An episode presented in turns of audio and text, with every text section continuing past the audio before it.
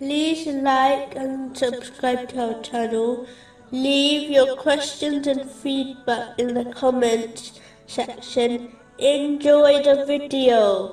In a narration found in Sahih Muslim, number 290, the Holy Prophet Muhammad, peace and blessings be upon him, warned that the one who spreads malicious gossip will not enter paradise.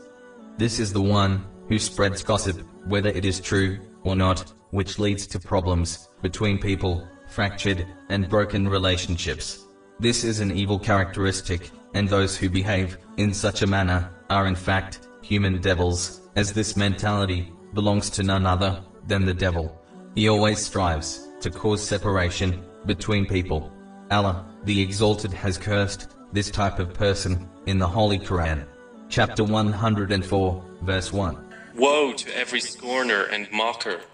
How can one expect Allah, the Exalted, to fix their problems and bestow them with blessings if this curse has surrounded them? The only time talebearing is acceptable is when one is warning others of a danger. It is a duty on the Muslim not to pay any attention to a talebearer as they are wicked people who should not be trusted or believed.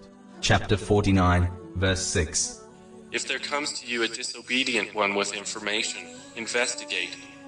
A Muslim should forbid the talebearer from continuing with this evil characteristic and urge them to sincerely repent. As commanded in the Holy Quran, a Muslim should not harbor any ill will against the person that supposedly said something bad about them. Chapter 49, verse 12. Indeed, some assumption is sin. This same verse teaches Muslims not to try to prove or disprove the talebearer by spying on others. Instead, the talebearer should be ignored. A Muslim should not mention the information given to them by the talebearer to another person, or mention the talebearer, as this would make the Muslim a talebearer as well. Muslims should avoid talebearing and the company of talebearers, as they can never be worthy of trust or companionship until they sincerely repent.